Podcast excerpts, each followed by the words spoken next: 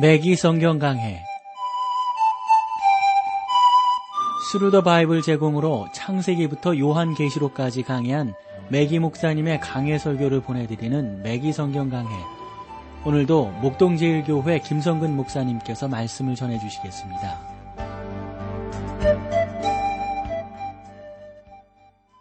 애청자 여러분 안녕하셨습니까? 매기 성경 강해 자 오늘부터 여러분들을 다니엘서로 모시겠어요. 다니엘서는 구약 성경에 있어서 아주 중요한 아, 성경입니다. 성경 어느 곳 하나 중요하지 않은 곳이 없겠습니다만 저는 특별히 제 어떤 어떤 목사로 가는 데 있어서 또 제 신앙에 있어서 다니엘서가 준 영향이라고 하는 것은 이루 말할 수가 없습니다. 그래서 다니엘서를 저는 나름대로 상당히 귀중하게 여기고요. 또 은혜를 나누는 그런 귀한 말씀이 됩니다. 먼저 우리가 이제 서론적인 내용을 좀 나눠봐야 될 터인데요. 이 예언서인 다니엘서는 성경에서 가장 흥미로운 책들 가운데 하나다 이렇게 학자들이 이야기하고 있고 메기 목사님도 그런 쪽의 말씀들을 많이 하고 있습니다.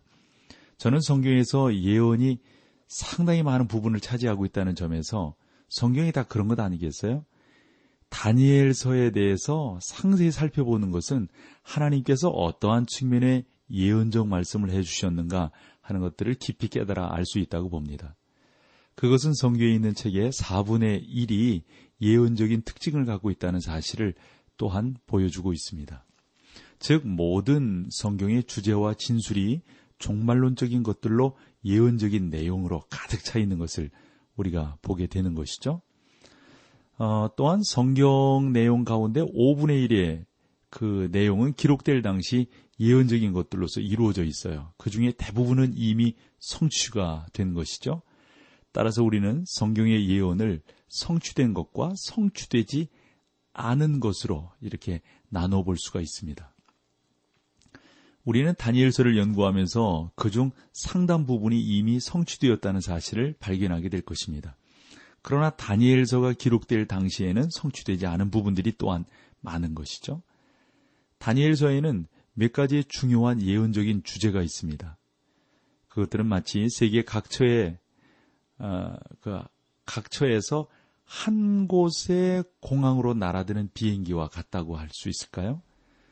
그래서 여러분들은 계시록에서 이러한 모든 주제의 예언이 한 가지 최종적인 결론으로 집약, 집약되어 있음을 발견하듯 이 다니엘서를 보면서도 그러한 내용들을 발견하실 수 있을 겁니다.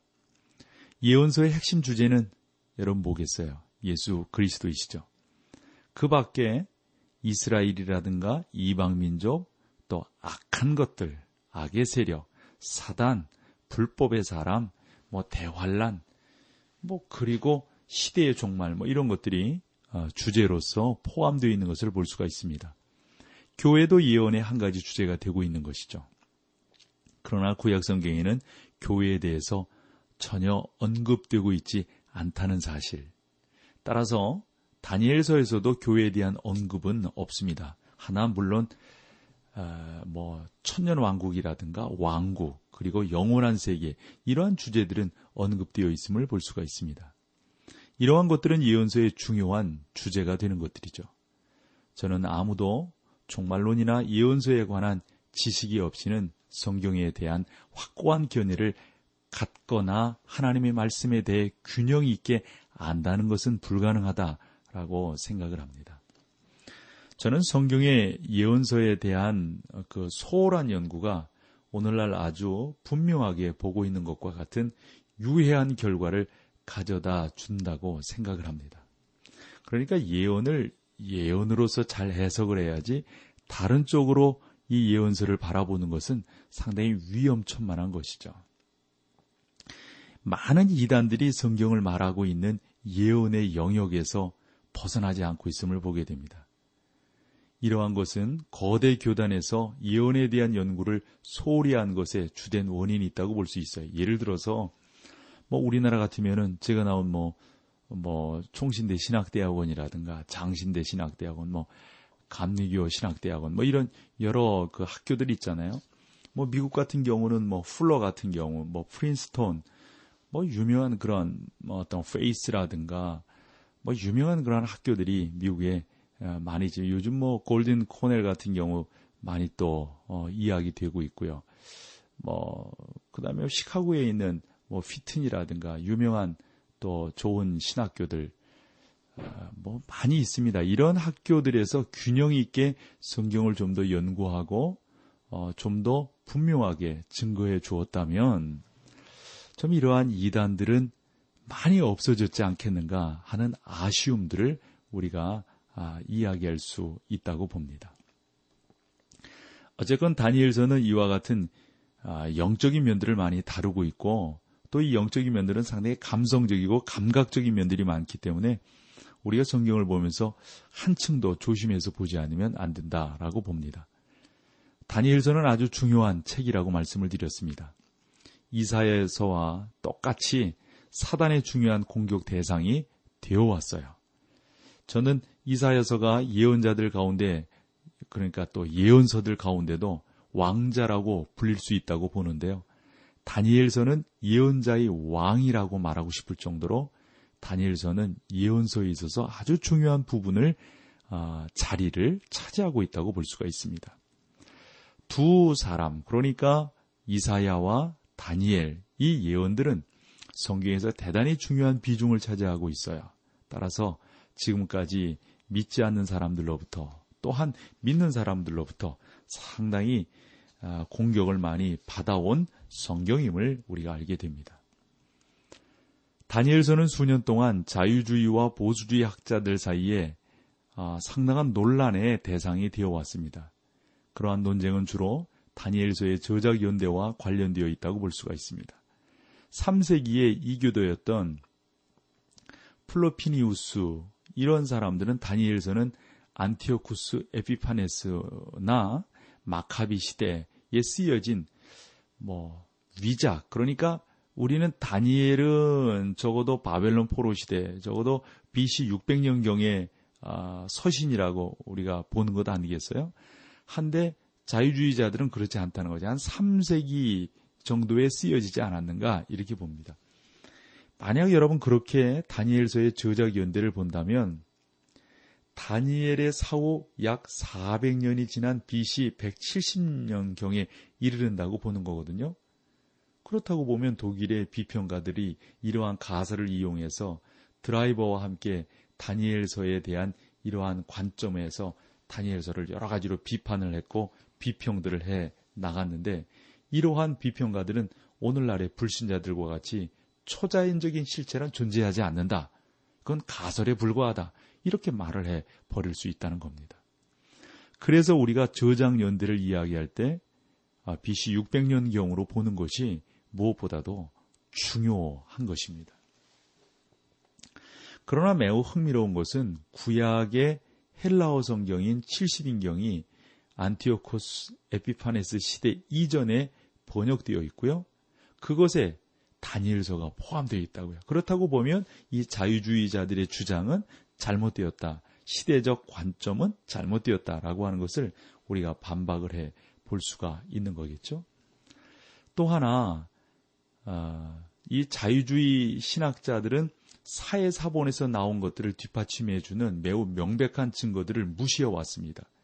그러니까 다니엘서가 사회사본 안에 들어있는 거거든요. 명백한 증거가 있는데 그렇지 않다는 거예요. 여러분 사회사본이 중요한 것은 사회사본이 언제 기록되었는가 하는 것들을 알게 되는 거거든요. 그러니까 자유주의자들이 다니엘서가 이 정도에 기록되었다라고 하는 것보다 훨씬 이전에 사회사본이 기록이 되어졌으니까 이러한 자유주의자들의 어떤 그릇된 공격들, 잘못된 부분들을 우리가 마음껏 어, 그들의 잘못을 어, 지적을 해낼 수 있다라고 보는 겁니다. 본 사본들은 이사야서의 저자가 한 사람이라는 것을 확증해 주고 있고요. 자유주의 학자들은 이사야서를 쓴 이사야의 저자는 둘, 심지어는 세 명까지 된다는 것을 논증하려고 했는데, 그러나 사회사본은 매우 생생한 자료로 이와 같은 자유주의자들을 어, 정말 코, 자유주의자들에게 그냥 코를 납작하게 해 준다라고 우리는 어, 주장하는 겁니다. 그런데 성경에 그 성경과 관련해서 제기되는 이러한 문제들이 그때마다 어떻게 답변되어 왔는지 살펴보는 것도 여러분 매우 중요해요. 흥미롭고요. 이교도와 비평가 그리고 이단자들은 성경에 우리가 충분한 지식을 갖고 있지 않은 그런 부분에 대해서 항상 공격을 해왔거든요. 사람은 여러분 누구나 자기가 원하는 대로 생각할 수가 있습니다. 그것은 뭐 저나 여러분들도 마찬가지죠. 그런데 대개는 그러한 생각이 잘못된 방향으로 빗나가는 것이 일반적인 현상이지만 하나님의 말씀은 때가 되면 정확하게 입증되고 있다 하는 겁니다.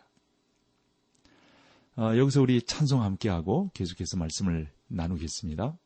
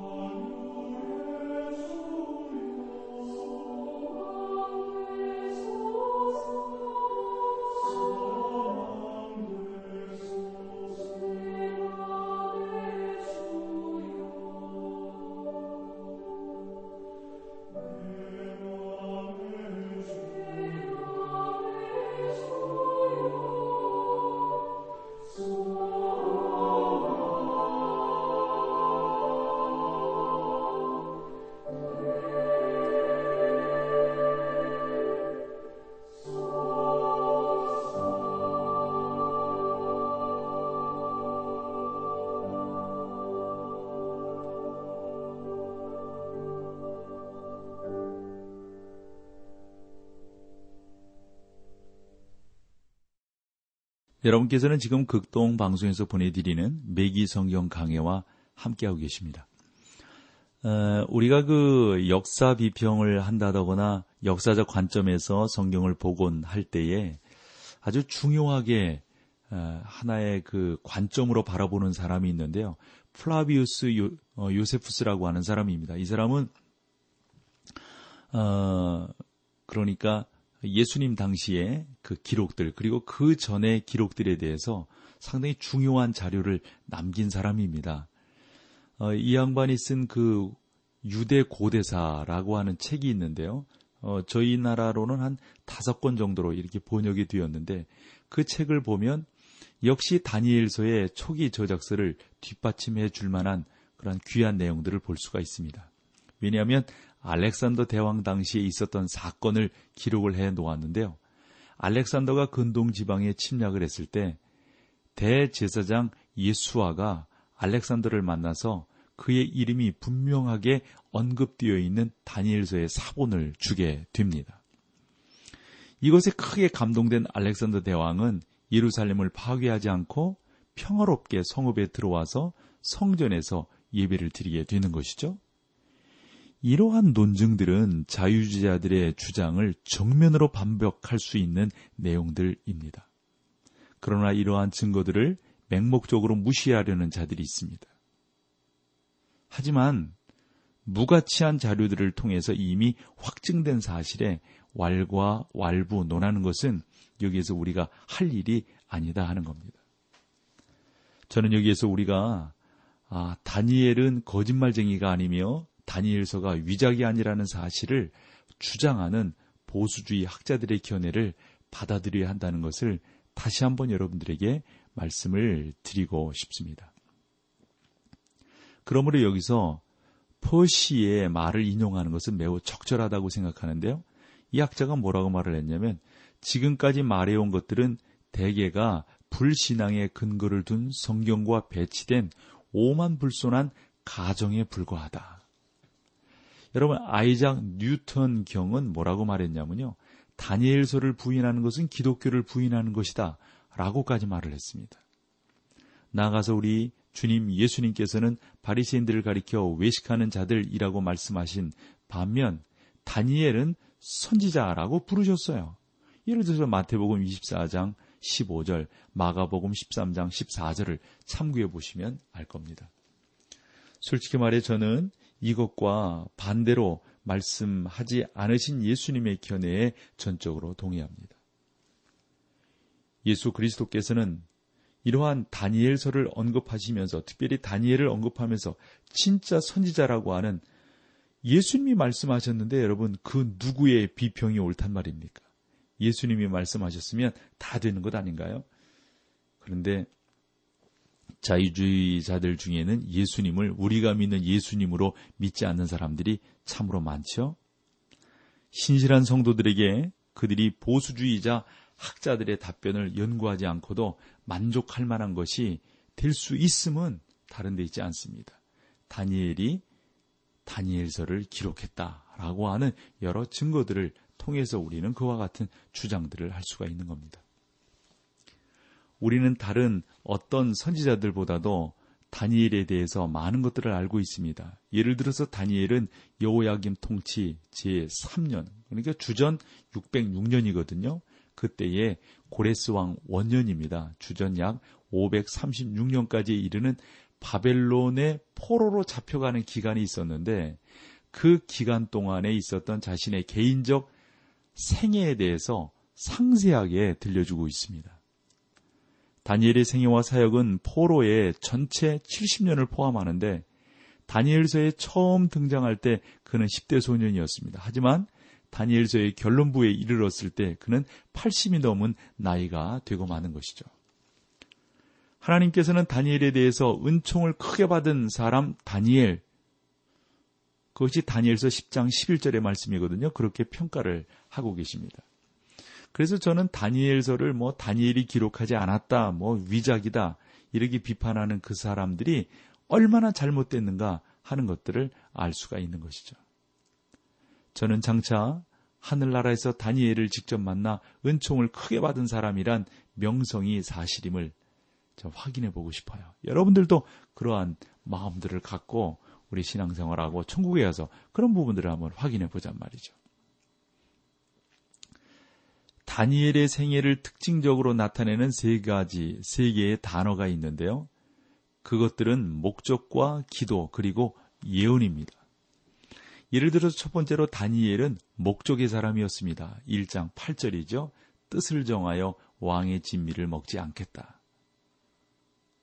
다니엘과 어, 그의 친구들은 느부갓네살 왕이 모든 사람이 똑같은 음식을 먹어야 한다는 칙령을 내렸을 때 모세의 율법에 충성하기로 결심하고 그대로 실천을 하게 됩니다.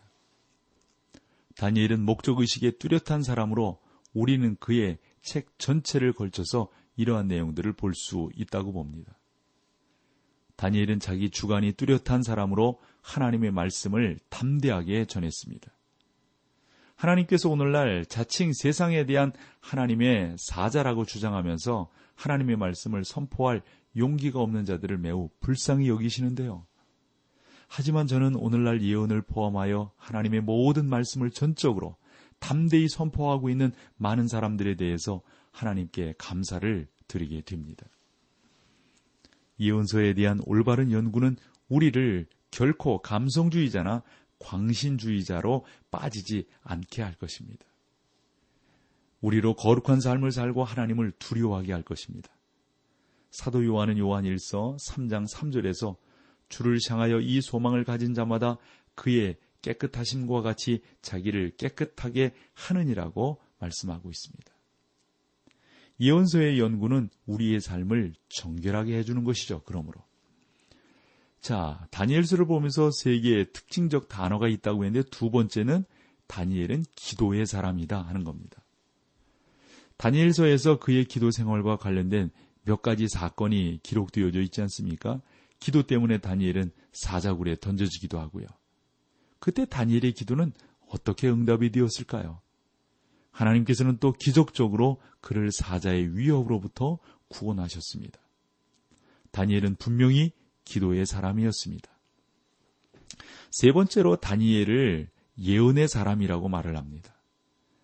다니엘서는 똑같이 두 부분으로 나누어져 있는데 즉 전반부는 역사로 그리고 후반부는 예언으로 되어져 있습니다.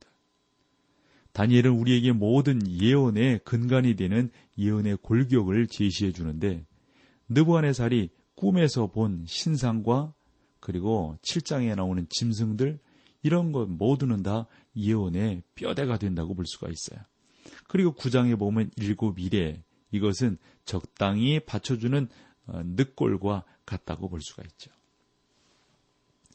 해서 다니엘서의 핵심 구절을 꼽으라고 한다면 2장 24절을 꼽을 수 있다고 봅니다. 이 열왕의 때에 하늘의 하나님이 한 나라를 세우시리니 이것은 영원히 망하지도 아니할 것이요 그 국권이 다른 백성에게로 돌아가지도 아니할 것이요 도리어 이 모든 나라를 쳐서 멸하고 영원히 설 것이라 하는 말씀입니다.